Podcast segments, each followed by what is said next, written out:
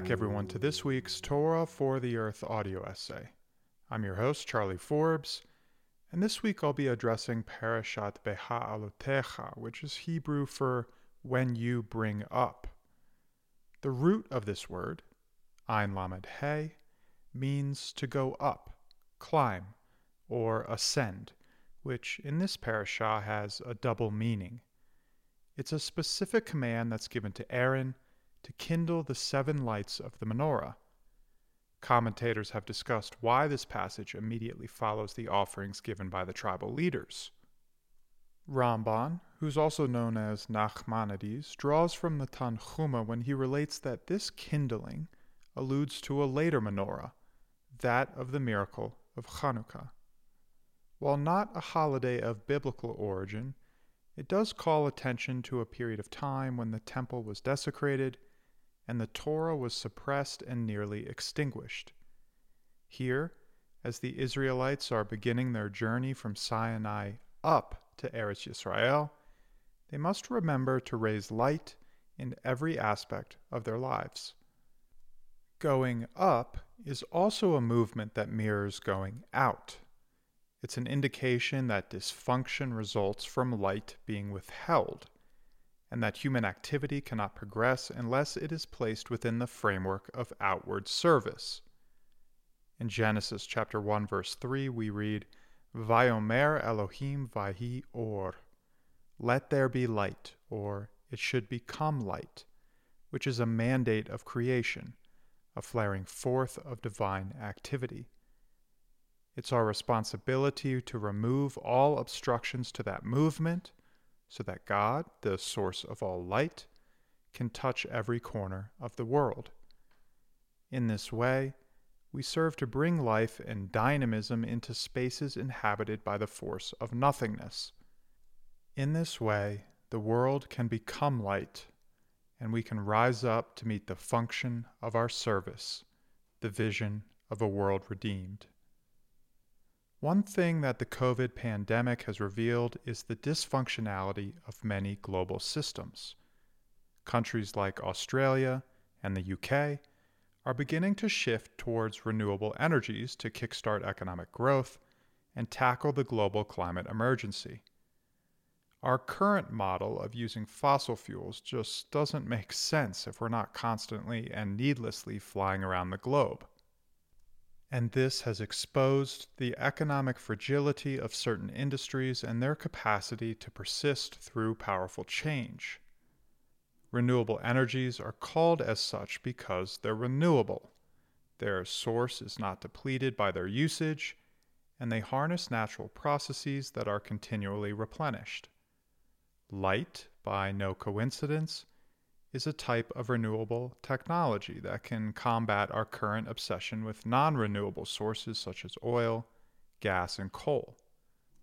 While these dirty energies are destroying the integrity of the earth, they are also quite literally inhibiting our utilization of light. And there's a spiritual comparison to be made here as well. In Exodus chapter 20 verse 17 we read, quote, Moshe said to the people, Do not fear, for in order to elevate you has God come, so that awe of him shall be upon your faces, so that you shall not sin. The people stood from afar, and Moshe approached the thick cloud where God was. As the Torah was about to be given, Moshe approached the thick cloud. He actually approached a type of darkness it wasn't the paralyzing force of nothingness, it was the shimmering darkness of pure potentiality, a space brimming with intense energy, promise, and great activity. It's a space that is an important part of our learning and our living because it provides an opportunity for us to make a choice. And we have reached that injunction. Now it's time to make a choice.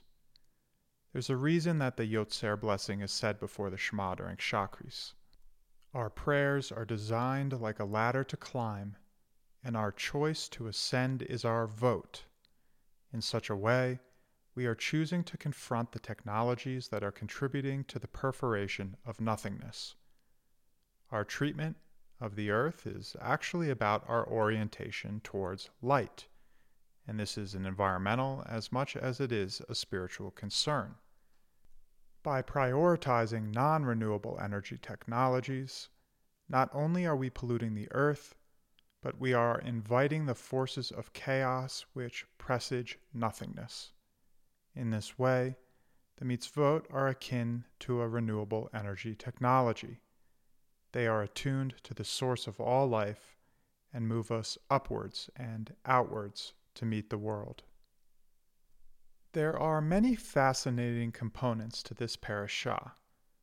A second Passover is given to allow those who were ritually unfit to give the offering a month earlier on the 14th of Nisan.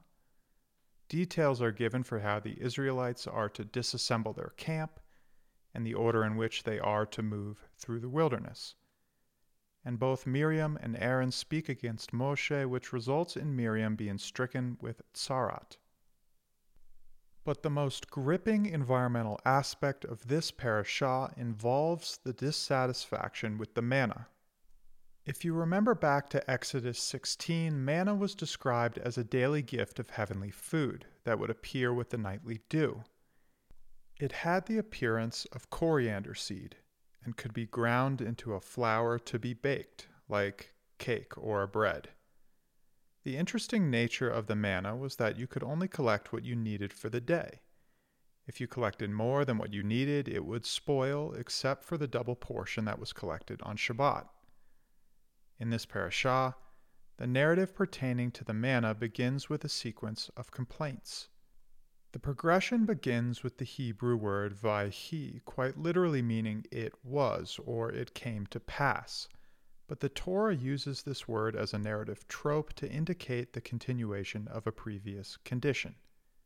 In chapter 11, verse 4, we read, and I quote, The rabble that was among them cultivated a craving, and the children of Israel also wept once more and said, Who will feed us meat?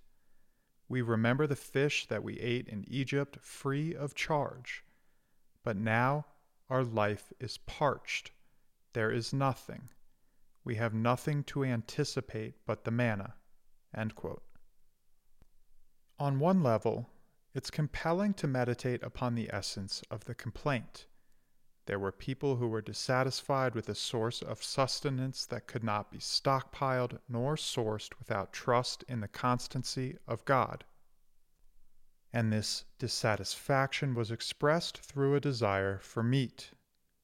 But even more so, what was driving the complaints was a sense of nostalgia.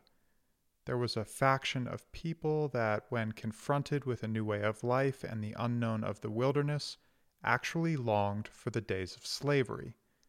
And the association is with the meat, or more specifically, the fish sourced from the Nile. The lesson is in the danger of nostalgia when it pulls us back into an existence that harms the integrity of our body and soul. It begs us to inquire about the aspects of our life that are no longer serving us and implores us not to be afraid in the face of the unknown even if it means leaving behind everything you know.